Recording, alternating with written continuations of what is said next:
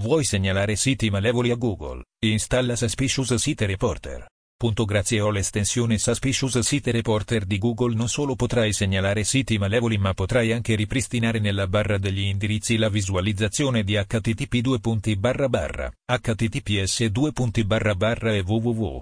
In Google Chrome. Per scaricarla vai a questo indirizzo chrome.google.com e premi su aggiungi pulsante a destra in alto.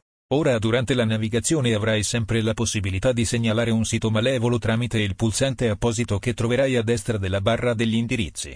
Informatica in azienda diretta dal dottor Emanuel Celano.